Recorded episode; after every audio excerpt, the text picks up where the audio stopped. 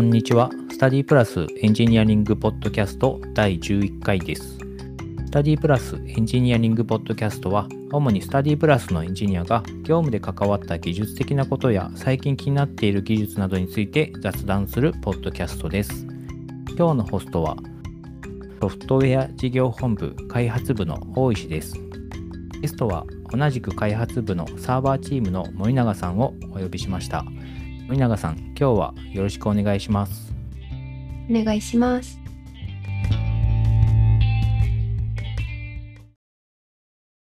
はい。今回、森永さん、初めてこのポッドキャストに出演していただくんですけど、最初にあの簡単な自己紹介とか経歴の方からお話ししていただけますでしょうか？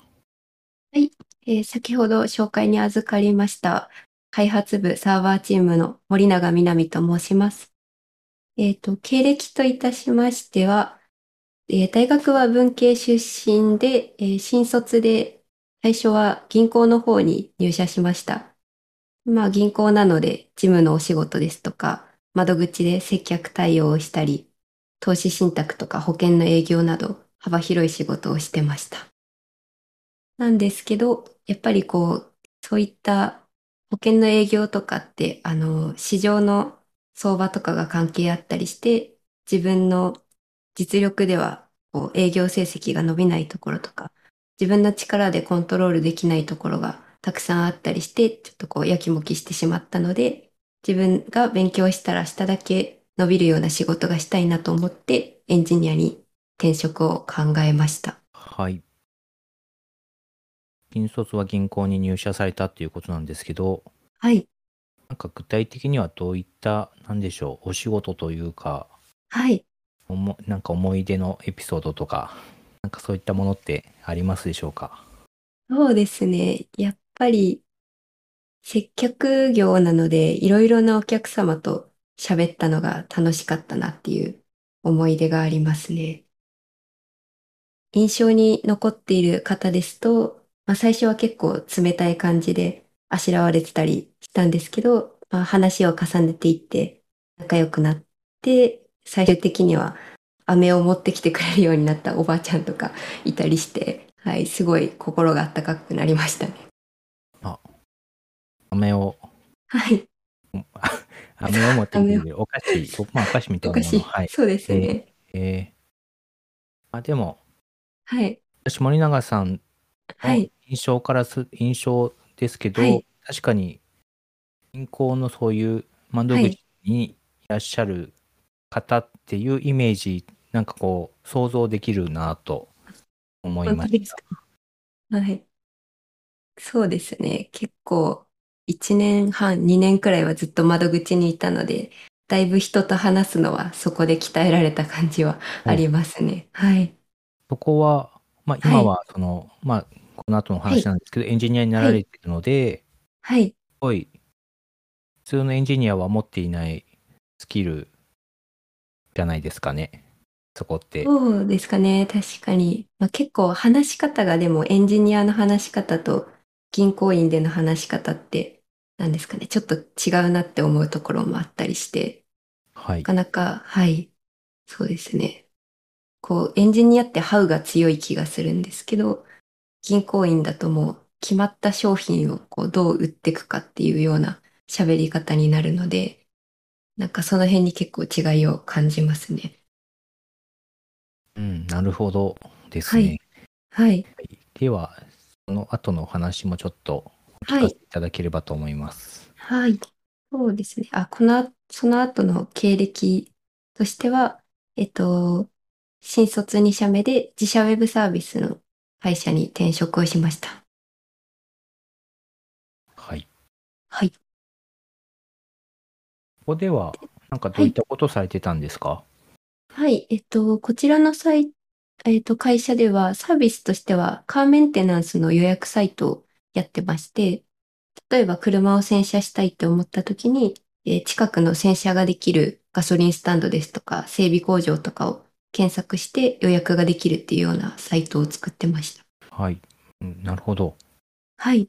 例えば、まあ、車検とか、はい、あ、そうですね。はい。なんでしょう。車のどこどこが壊れたから修理したりとか、はい。はい。うちの、最最近私のうちは引っ越したんですけど、はい。うちから歩いて30秒ぐらいのところにカーカーコンビニクラブがありまして、はい。はい。その、ここだ、なんでしょう、何かあったらもうここに行けばいいかなってうん。思いましたっていう。はい。はい。そうですね。そういう行きつけがある方は多分困らないと思うんですけど、うんこう、急に車傷つけちゃったりして、どうしたらいいんだろうってなった人たちの層を狙ったようなサービスに。なってましたはい。傷つけちゃうんですよね、意外と。確かに。私全然運転しないので、多分運転することになったら、出発したら早々やっちゃう気がします。あの、難しいんですよね。なんでしょう。いろんなはい。ことに注意を、こう、いろんなとこ注意をしないといけないから、もちろん事故を起こさないっていうのがまあ一番大事、もちろんなんですけど、細かはいい、ちょっとしたところで、ちょっとぶつかったみたいな、ぶつかったらこするとか、はい、うんうん。まあ、ありがちはい。なと思いうんうんます。はい。じゃあその会社にはい入られて、えっ、と、何年、何年かまあご経験されたっていうことなんですかね。そうですね。こちらで入って初めてエンジニアとしての仕事をやっていった感じですね。で、言語としては最初は、えっと、PHP、あの、フレームワークだと FuelPHP を使っていて、はい。そこからそのサービスを Ruby on Rails に、Rails に変えていったりっていうようなことをしてました。はい。なんかその、はい。レイルズでリプレイスされたということだと思うんですけど、なんかどういう経緯で、なんかそういうことがされたんですか？そうですね。もともと、その別の会社さんにあの開発を委託してたんですけれども、とそちらの会社さんがちょっともう今後メンテナンスできる状態じゃないっていうことで、で、FuelPHP で作っていたものを、まあ、もう少しあの分かりやすいような、自分たちがメンテナンスしていきやすいような言語に変えていこうっていうことで、Ruby on Rails のリプレイスが検討されました。あはい。そういうことは、まあ、結はい構大掛かりな、こう、リプレイスのプロジェクトみたいなことだと思うんですけど、はい。はい。まだその当初がサービスができたばっかだったので、規模としてはそんなに大きくなかったので、まあ、そんな何年もかかるような感じではなかったです。はい。うんうん。でもまあでもそういうプロジェクトの中でも、すごいはいいろんなことなんかご経験されることあるんじゃないかなと思うんですけど、はい。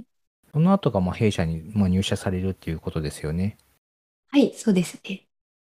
はい。なんかそのあたりなんかどういう経緯ではい。スタディプラスになんか入社されることになったんでしょうか？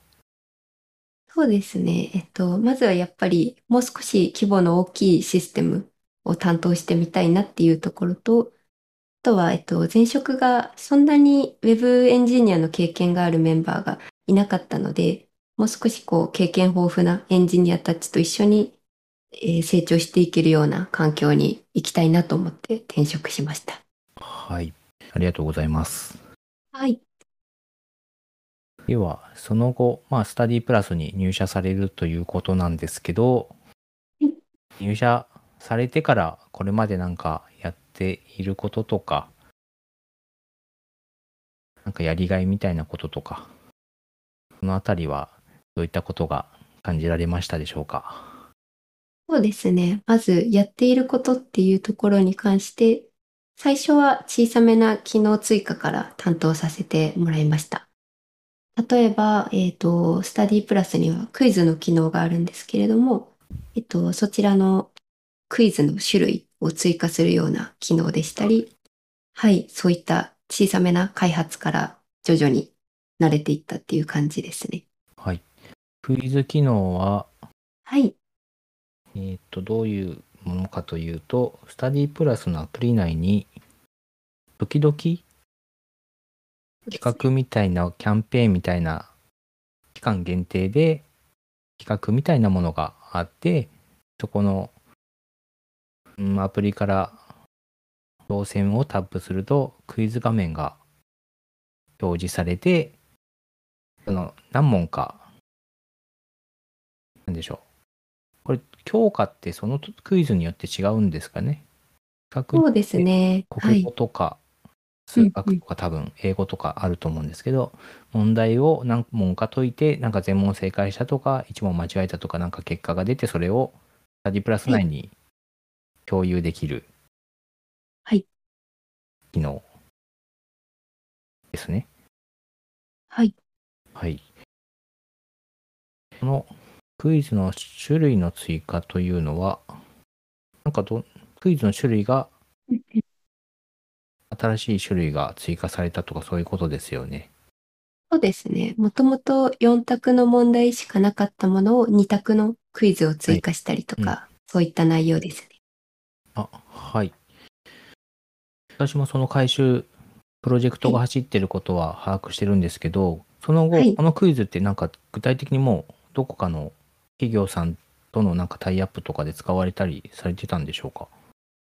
そうですね。ちょうど今月頭から、はい、またクイズのイベントが始まってる感じですね。そうなんですね。はい。私、はいちょっとチェックしたいと思います。お、ありがとうございます。はい。では、そういったまあ小さめな機能開発、機能追加とかをされている中で、まあ、やりがいとか、最近なんかこういうことやってるとか、そういうところがあれば、そちらも紹介していただけますでしょうか？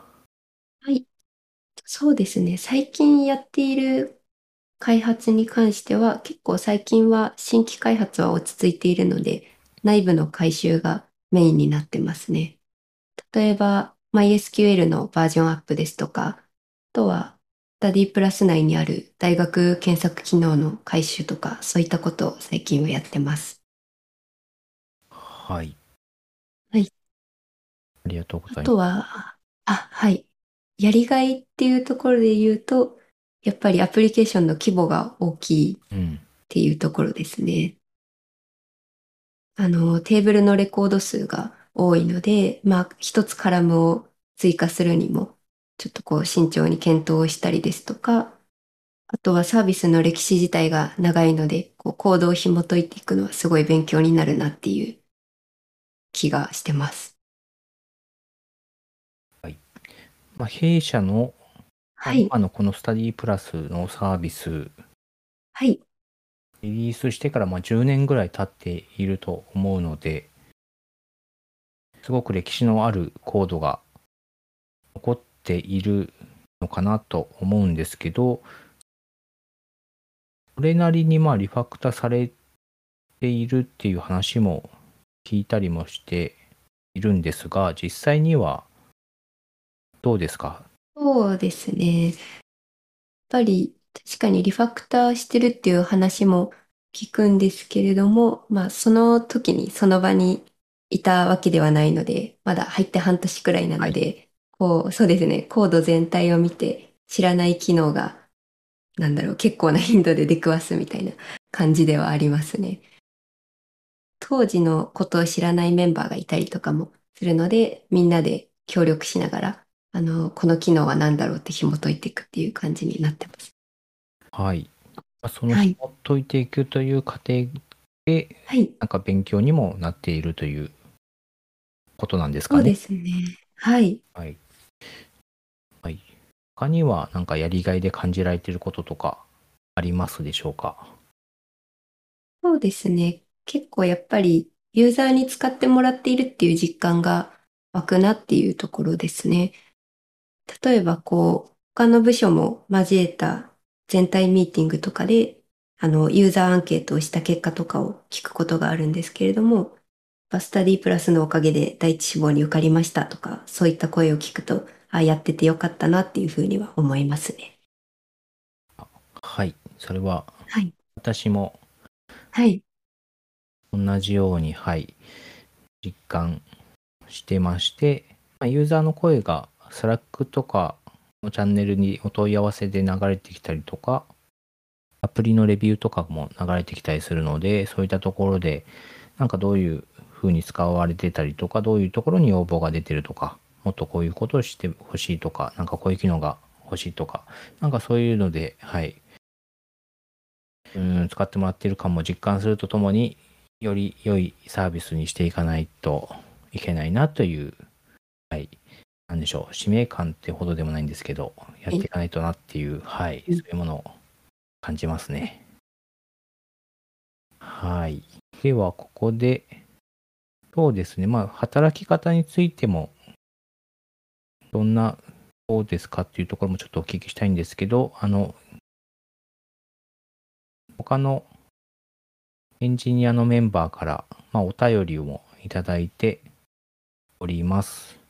でここでもちょっと関連するお便りを紹介するんですが、今のスタディプラスでのエンジニアの働き方というのが、まあ、ほぼほぼフルリモートで働いているので、リモートのミーティングの機会が前職よりはうんと増えたのではないかと思いますが、何か整備したいもの、整備してよかったものなどありますかというお便りが来ています。こちら、何かありますでしょうか？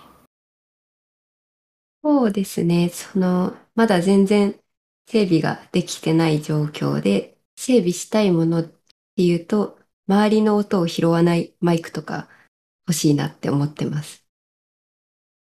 はい。いいと思います。はい。そのあたりは、あの、まあ私もそうなんですけど、ポッドキャストの配信チームがいろいろとこだわっておりますので、ぜひそのメンバーに聞いてもらえたら、はい、おすすめなどご紹介できるかなと思います。ぜひ聞いてみます。はい。他に、まあ整備してよかったものとかも何かありますか？そうですね。整備してよかったもので言うと、なんかずっと前職ではモニターを使ってなかったんですよ、実は。はい。あのいつフルリモートが終わるかもわからなかったので。はい。なので、転職した時にモニターを買ったんですけど、やっぱりあると便利だなっていう感じはしますね。はい。外部モニターを、はいと、まあ、MacBook をつなげられてってことですよね。そうですね。あのモニターつなぐと、その、MacBook の方のなんかディスプレイってなんかそのまま開いてる感じですか？私は開いて、そっちにこう Slack とかを置いといてるタイプですね。わかります。ちょっとサブっぽいはい、ブラウザとか、ウィンドウをそっちに常時置いとくみたいな、はい、はい。あります。なるほどですね。はい。ありがとうございます。はい。では、ちょっと次の話題の方に進むんですが、はい。最近気になっている技術など何かあれば教えていただけますでしょうか？そうですね。最近気になってる技術。最近っていうわけではないんですけど、もともと結構 AWS のサービスが好きだったりして、ちょくちょく新しく出たサービスとかは見てますね。はいでその中の、はい、なんて言うんだろう、傾向として、結構今までって EC2 とか RDB とか、こう、パーツ、サービスを作るパーツの単位で AWS のサービスってあったと思うんですけど、最近出てるものとかは結構そのサービスを作ること自体をサポートしてくれるものが多いなっていう気がしてますね。はい。はい。私の方は AWS はい。何もわからない人なんですけど、AWS はどこからこう勉強していくのが良いんでしょうか？そうですね。私もまだまだ勉強中なので、こう、的を得た回答ができるか わからないんですけど、まず、その自分の会社で使ってるサービスとかは、を結構使いながら勉強していったりっていうところと、あとは体系的に勉強するっていう意味では、えっと、AWS が出してる資格、ソリューションアーキテクトとかの資格を勉強していくと、こう、全体的なサービスを勉強できるかなっていう、はい、ふうに思います。最初ははい。EC2 ではいインスタンスを立ち上げて何かこうサーバー動かしたりとか、最初そうですねですよね。そうですね。最初 EC2 とかを触ってみて、そうですね。その後は今度サーバレスちょっとやってみたいなっていうところで、ラムダとか API ゲートウェイとかをはい。触ってみたりしてましたね。ラムダははい。サーバーレスの、はい。あれのなんていうんですか、実行環境？そうですね。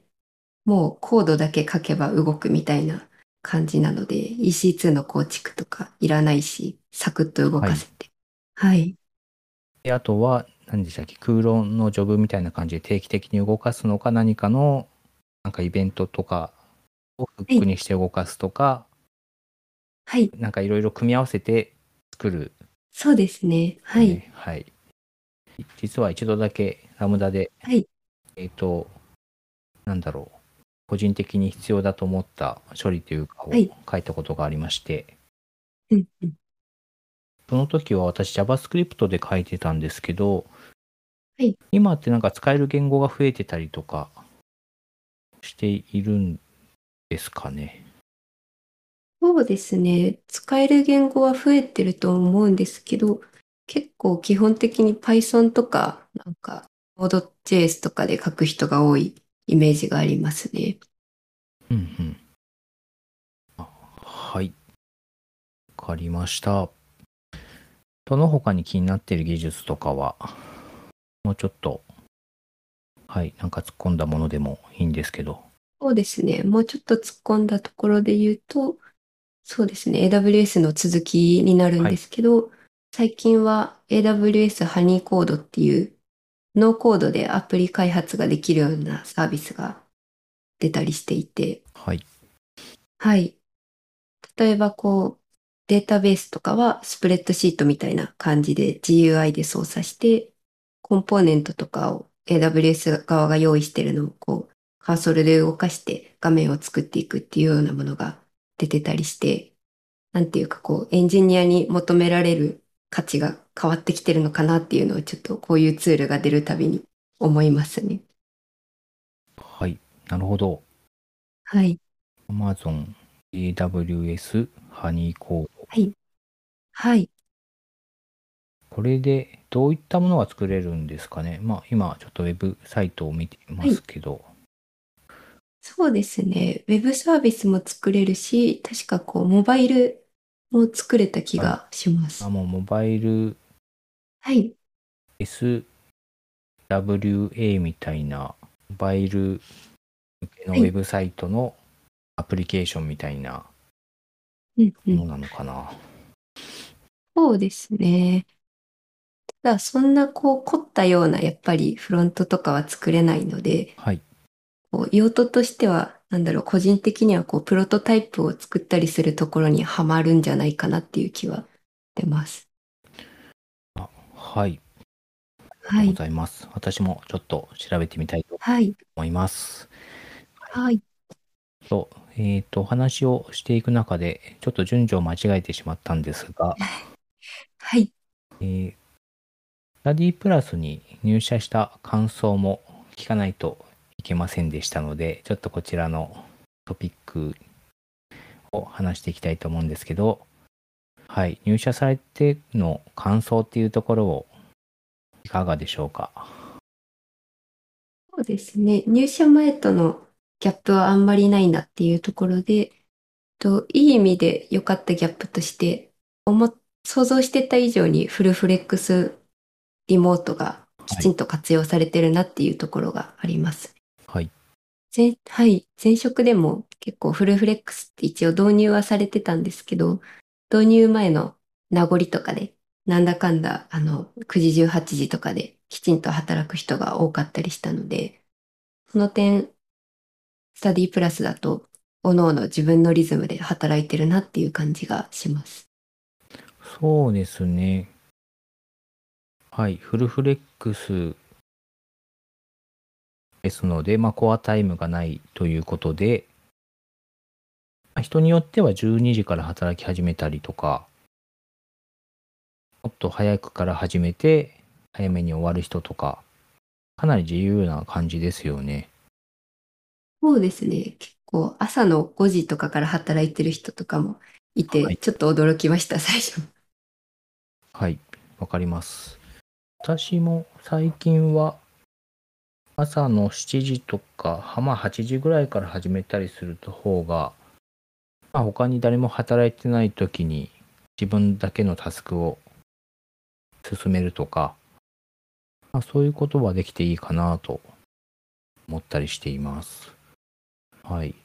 はいそうですね。じゃあこの、まあ、スタディプラスに入社されてからはかなり自分の森永さんの自身にもなんかあったリズムで働けてたりするってことですかね。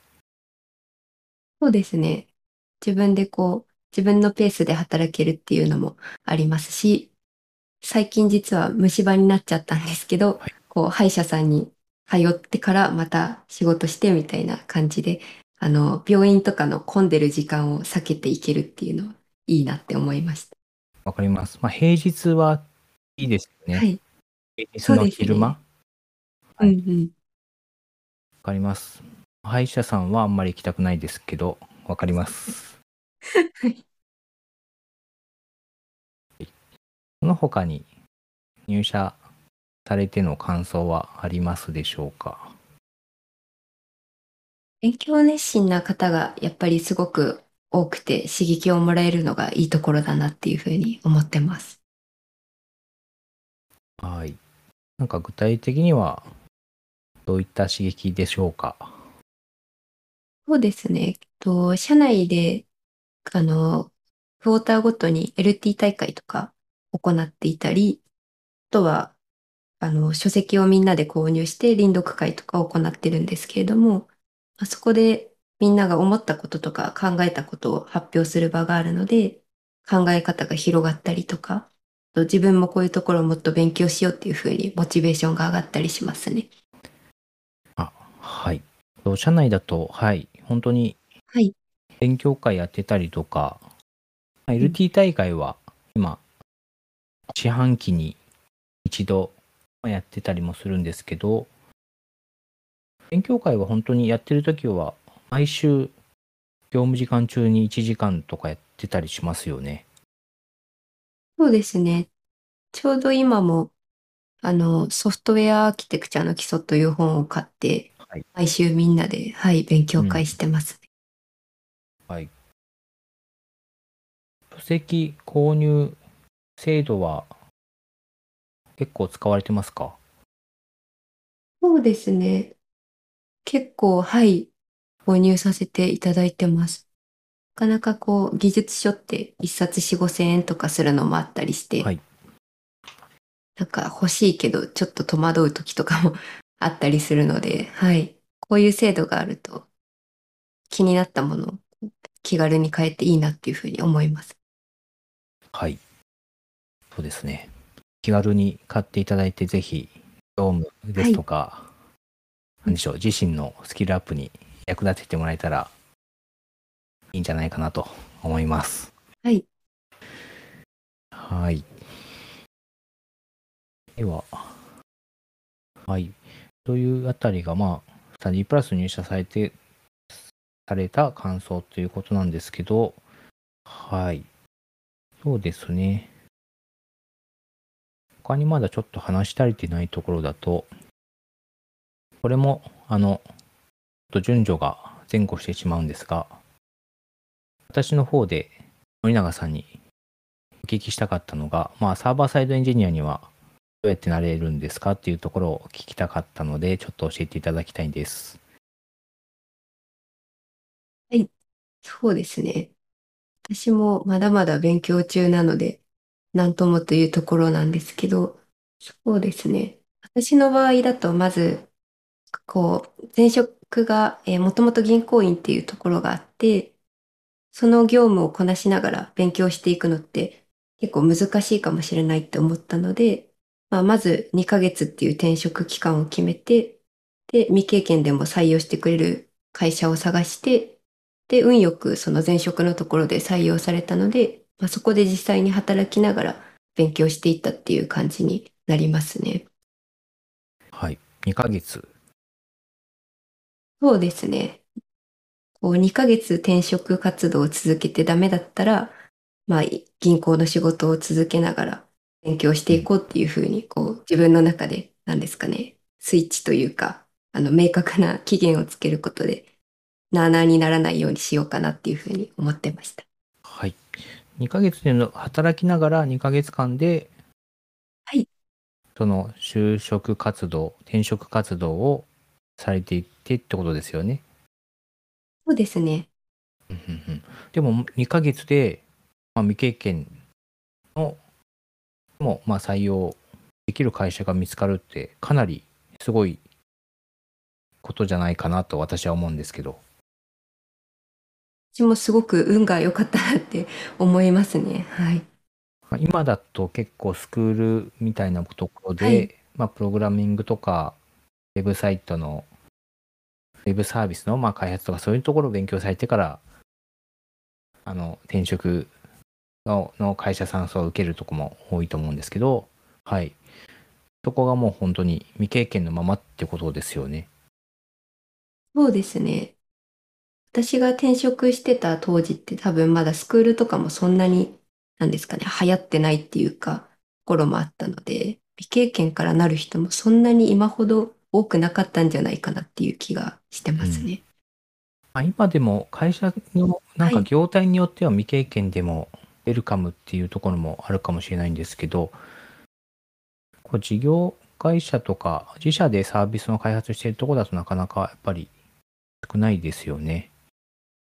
そうですね。やっぱり転職活動してた時もこう、自社サービスはその前職の一社しか進んだところはなかったので、結構難しいのかなっていうふうに思ってました。はい。なるほど。まあ、エンジニアになった経緯みたいなところ今お話ししてもらっているんですけど、そうですね。なんかもうちょっとそこのあたりは、なんだろう。エンジニアになりたいと思われたことってどのあたりだったんでしょうか？そうですね。その、まあ、もちろん銀行の仕事も楽しかったんですけれども、こう、何ですかね。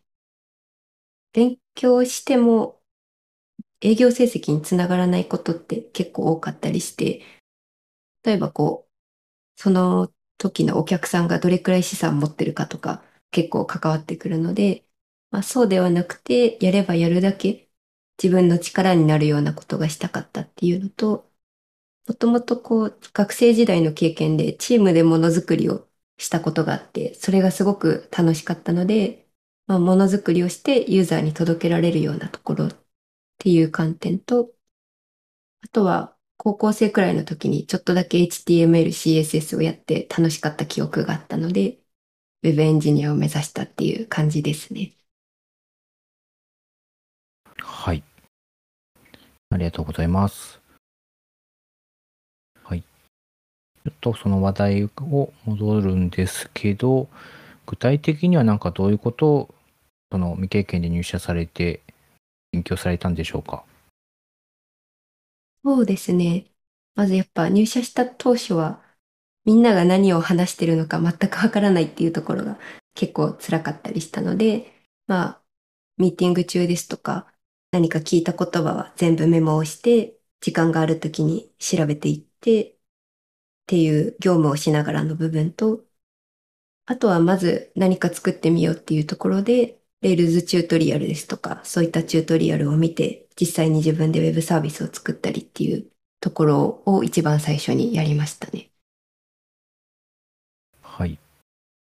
最初は、そうですね、未経験ですので、何も知らない状態からいろんな情報をどんどんインプットしてはいいく。って、まあ結構大変なことでもあるけれど、まあ面白くもあるなとは私も思っていて、で、ある程度蓄積されたそういうなんか知識みたいなものを今度はそのアウトプットしていくっていう、なんかインプットとアウトプットのなんかサイクルとか、その時によってインプットちょっと多かったりとか、逆にアウトプットの方多かったりとか、なんかそこが、なんかエンジニアとしてのモチベーションを維持するための、そういう、なんでしょう、工夫というか、なんかそういうのあるんじゃないかなとちょっと思ってるんですけど。そうですね。やっぱりインプットばっかりだと、なんだろう、本当に覚えてるのかとか、理解してるのかって分かりにくいところがあると思うので、本当におっしゃる通り、こう、インプットアウトプットの繰り返しが、まあ、楽しいところでもあるし、なんですかね、こう成長していくところにもなるのかなっていうふうにすごい思いますね。そうですよね。特に最初の頃ってすごいそこそういうことを繰り返すことで、なんか実感として得られるものがこうあるなと、はい、思いました。はい。そうですうね。ん。その他はそうです。なんか勉強されたことってどういうことありましたでしょうか？その他だと、やっぱり大学も文系出身なので、そもそもないろいろな情報系の知識が足りないなっていうふうに思っていたので、基本情報技術者試験とかをこう受けたりししましたね。はい。はい。基本情報、まあ、はいい、わゆる基本情報っていう資格ですけど、なんかどれぐらいこう勉強されて、なん受験されたんですか？そうですね。エンジニアになって、えっと、半年ぐらい経った時に、そこから4ヶ月ぐらい勉強して受けた感じですね。うんうん。私も、えっ、と、私は結構前に学生時代に取ったんですけど、多分すごい、もちろん問題の内容もかなり変わっていたりとかするんじゃないかなと思うんですけど、なんかどういうところが、なんでしょう、特に勉強になったとか、そのエンジニアとしてすごい参考になったとか、ありますか？そうですね。えっと、午後の問題のアルゴリズムのところとか、言語はい。ごとのテストがあるんですけど、はい。そういったところで、まあ、当時私は PHP と Ruby しかやったことがなくて、まあ、選択肢の中にはないないので Java を選んで受けたんですけど、こう、どの言語であってもベースのアルゴリズムの考え方は同じなんだなっていうところがすごいやっぱりエンジニアになったばっかりの時だったので、なんというか感動じゃないですけど、すごい勉強になったなって思いました。はい。あれ、言語5個、5、6種類からなんか選べる記憶があるんですけど、そうですね。当時は Java とか COBOL とかもあったよね。はいはい。かります。こぼる、あとね、なんだっけな、キャッスルとか、こう昔のなんか言語選べたりとかしあるんです。そうですね。はい。最近、数年前に確か COBOL が廃止になって Python が追加とかにはいはい。なった気おが。うはい。それすごい今風な感じしますね。そうですね。確かはい。ありがとうございます。サーバーサイドのエンジニアのなりなり方というところで、はい。お話ししていただいたんですけど、なんか今後の森永さん的な、その、なんかキャリアで言うと、なんかどんな風に考えられてるんですか？そうですね。キャリアとしては、やっぱりまだまだ全体的な知識が足りないと思っているので、まあサーバーサイドに限らず、フロントですとか、そういったところもしっかり身につけて、とその後にこう自分が一番興味が持てるところとか、フィットするっていうところにフォーカスしていきたいかなっていうふうに思ってます。はい。あの、まあ、お便りでもいただいてるんですけど、まあ、何か技術者として達成したことがあったりしますか？これ達成したいことなのかな？なんか未来の話っぽいですよね。 Rails に PR 出してみたいとか、複数のチームを渡り合って。はい、何か技術者として、まあ、今後達成したいことがあったりしますでしょうかっていうことですかね。はい、いかがでしょうか？はい。そうですね。やっていきたいこととしては、自分の得意分野を作って、コンスタントにこう、情報発信、例えば、カンファレンスの登壇ですとか、ブログですとか、そういうところに力を入れていきたいなっていうふうに考えてます。はい。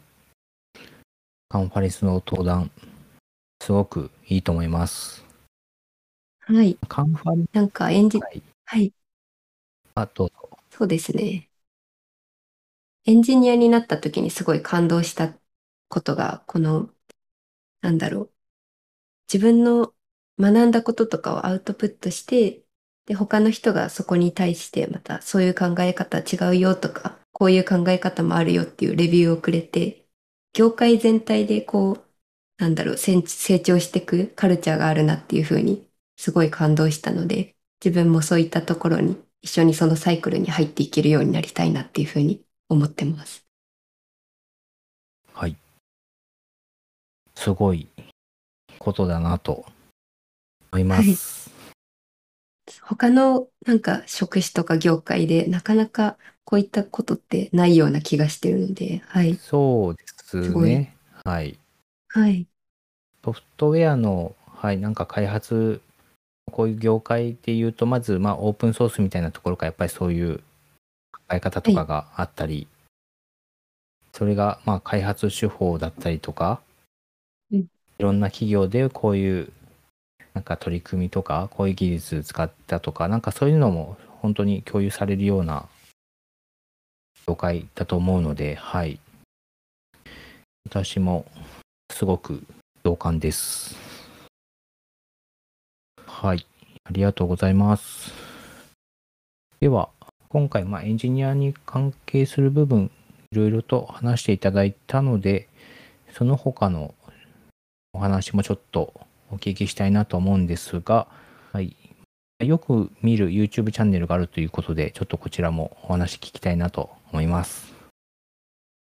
はいカテゴリーとしては、ゲーム実況と動物チャンネルと、あと英会話系をよく見てるんですけど、えっと、ゲーム実況だと、ドコムスさんという人がいまして、そちらの方の実況をよく見てます。おむすさん。ドコムス。はい。こんなゲームの実況なんですか？ですね。結構流行りもの。例えば今だとフォールガイズとか、ちょっと前だと動物の森とか、そういった最近流行ってるのもやりますし、と昔流行ったゲーム。はい。はい。自分が小さい頃にやっていたゲームとかも実況してくれるので、結構懐かしい気持ちで見れてます。はい。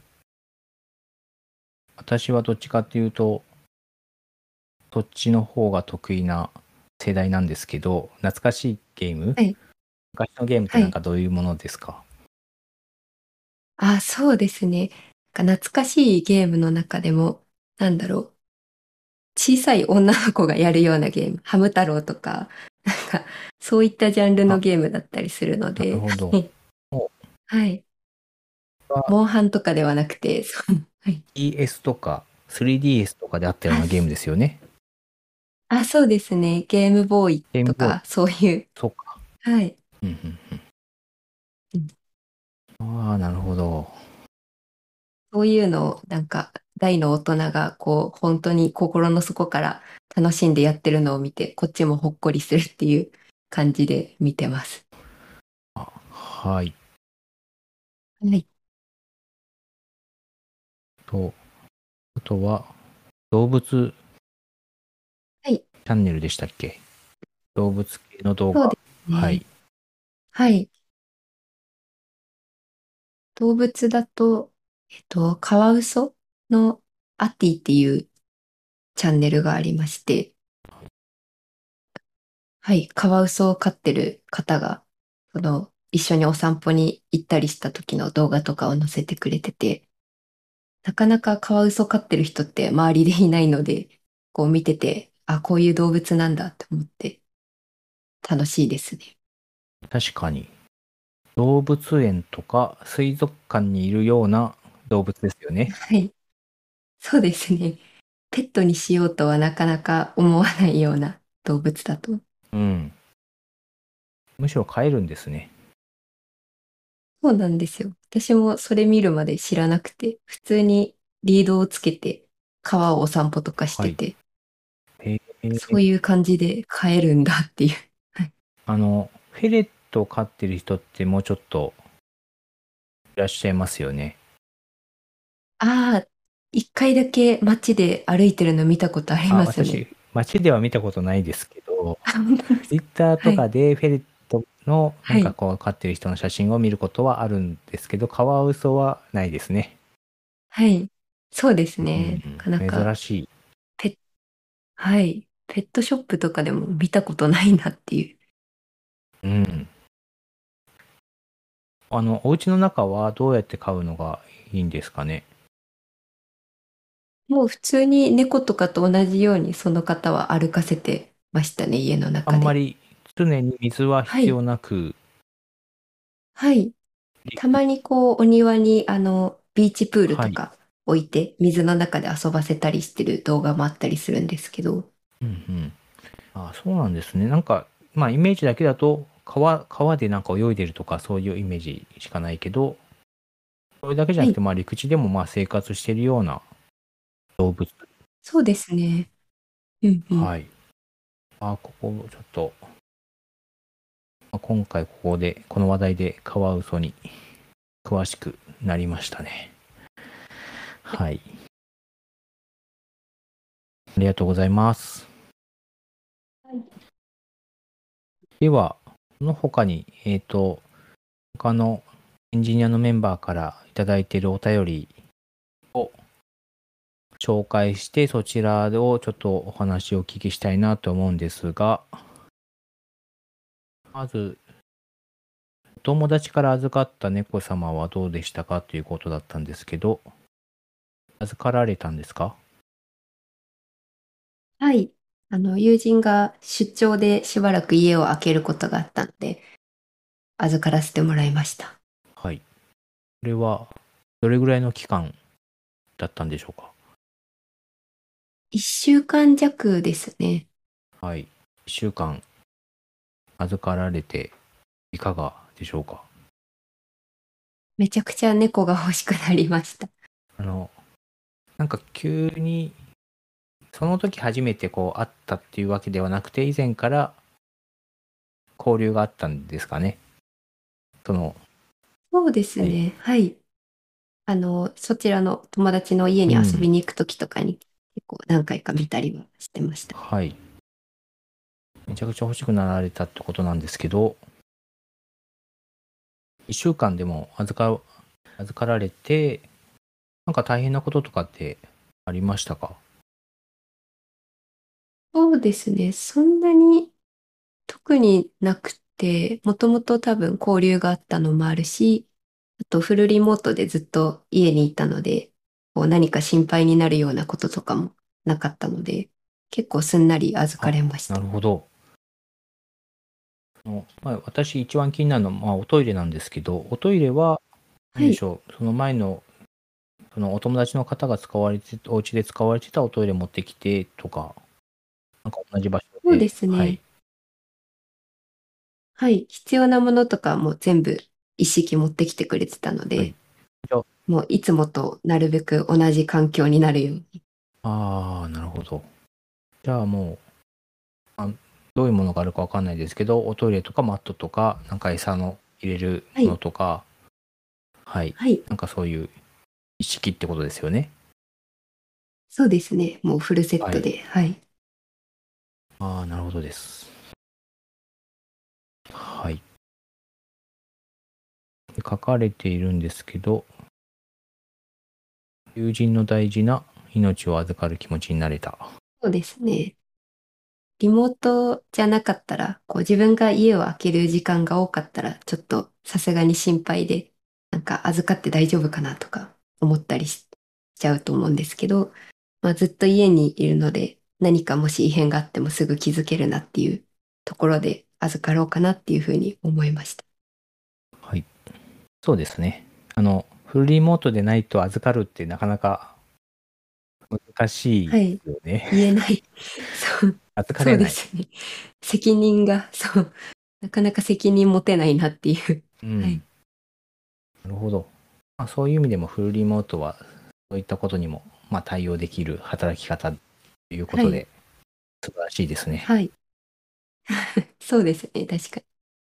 はい。ではもう一つお便り来ているんですけど、リングフィットアドベンチャーのその後どうですかということですが、その後、いかがでしょうか？その後結構ちゃんと続けられていて、はい。筋肉量も体重計に乗ったら増えていたので、結構効いてるんじゃないかと思ってます。はい。私もリングフィットアドベンチャー買いまして、ただ私あんまり続かなかったんですが、これ、あの、ストーリーモードみたいのをこう継続されてる感じですか？そうですね。ストーリーモードとか、あとなんかミニゲームみたいなやつをやる日もあったりとか。ミニゲームも私やりました。結構面白い、あの、モグラ叩きみたいなものとか、体傾けてなん、正面から来るもの、来るものをなんか避けたりとか、はい。あと、なんだろう、音ゲーみたいな、ありますよああ、ね。ありますね。はい。音ゲーだけめっちゃハマりました。あれ地味に難しいし、なんかクリアしたいっていう気持ちをこう、適度に刺激されて続けちゃいますよね。私、1個の曲はパーフェクトをなんとか、まあ難易度いくつかあるんですけど、結構高い難易度のものでパーフェクト出して、あれ、一応なんか世界ランキングみたいの出ますよね。あ、そうなんですね。そこ全然見てなかったです。私やってた時はそれが出て、そこではい。結構いい上位まで行って、すごい達成感を得ましたね。多分、世界で何十位ぐらい、世界かな、えー日本かな、はい。でもす、多分、初め、出たばっかりの当初だったので、そこまでそのモードで遊んでる人が多分いなかったりとか、してたからかなって思いますけど、はい。みんなやってるユーザーの筋肉が育ってきて、だんだん 難しくなってるかもしれないですね。そうですね。はい。リングフィットアドベンチャー、うん。あの、やっぱり続けないといけないですよね、こういうのって。そうですね。なんか自分が割と体重の増減がしやすいタイプなので、はい食べたら食べた分きっちり増えてしまうタイプなので、地味に続けてますね。あとは最近だと、なんか前は結構外に運動しに行ったりとかできたと思うんですけど、まあコロナになっちゃってそういうのも難しいので、リングフィットアドベンチャーはサクッとできていいなっていう感じがします。はい。私も、うん、1週間ぐらいやってたんですよね。もう一週間で結構いい上位にランクインするのってすごいですよね。もう筋肉の素質があるのかもしれん。うん。あと、このゲームが、なんか年齢入れますよね。年齢あ、入れますで、ね。なんか年齢ごとにもなんかランキングが、一個一個の運動量とかなんか出たりしますよね。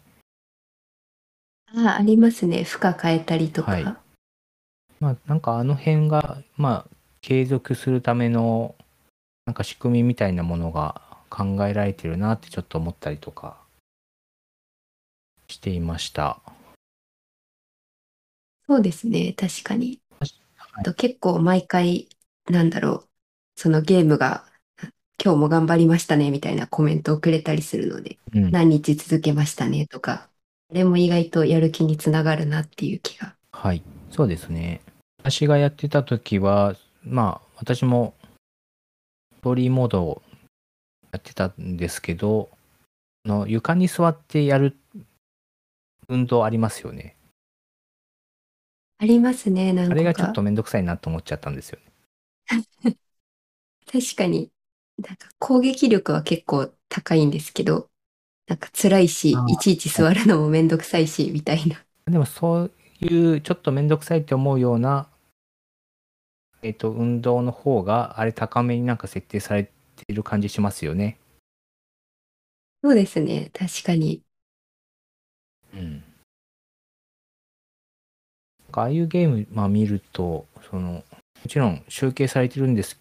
任天堂の方で集計されてると思うんですけど、なんか Google アナリティクスみたいな、どういう人がどういう運動をいっぱいしてるとか、そもそもプレイし始めた人がどういう人がどんぐらい継続してるとか、どの人はどういう人は1週間とか1ヶ月ぐらいでゲームやめちゃってるとか、すごい、そういう、なんかログみたいなものが集計されていると思うんですけど、それがすごい気になりますね。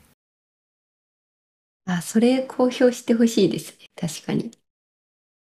あとは別にゲーム内で自分の、何ですかね、体型とかコンディションとかって特段体重管理とかもなかったりするので、うんなんかリングフィットとその体重変動の相関性とかを任天堂側で出してくれたらもうちょっとやる気出るなっていう気はうんうんしますね。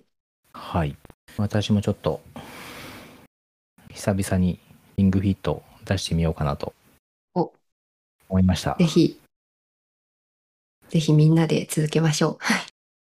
あの、リングフィット、そうだ、思い出しました。あとは、ジョイコンの充電がはい結構大変だなって思う時があって、切れてる時がああ、ありますよね。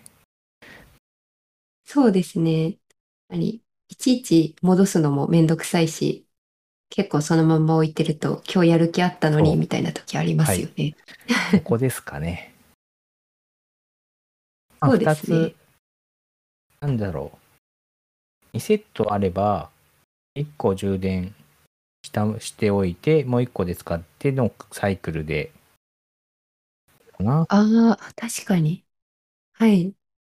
うん。あでも、ジョイコンも結構高いので。はい。そうですね。けど、ジョイコンだけで買うとなんか色とかも結構好きなカラーを選べたりして、組み合わせるの楽しそうだなっていうのうん。ありますよね。ありますね。はい。いろいろな色、色、本当に出てるから、あります。はい。はい。では、結構お話を、最後のリングフィットが盛り上がった感じもしますが、はい。はい。はい。では、本日のスタディプラスエンジニアリングポッドキャストは以上としたいと思います。森永さん、本日はどうもありがとうございました。ありがとうございました。最後に採用情報についてのご案内です。スタディプラスではエンジニアを募集しております。ご興味のある方は、小ノーツに貼った採用ページからご応募いただけます。ここまで聞いていただき、ありがとうございました。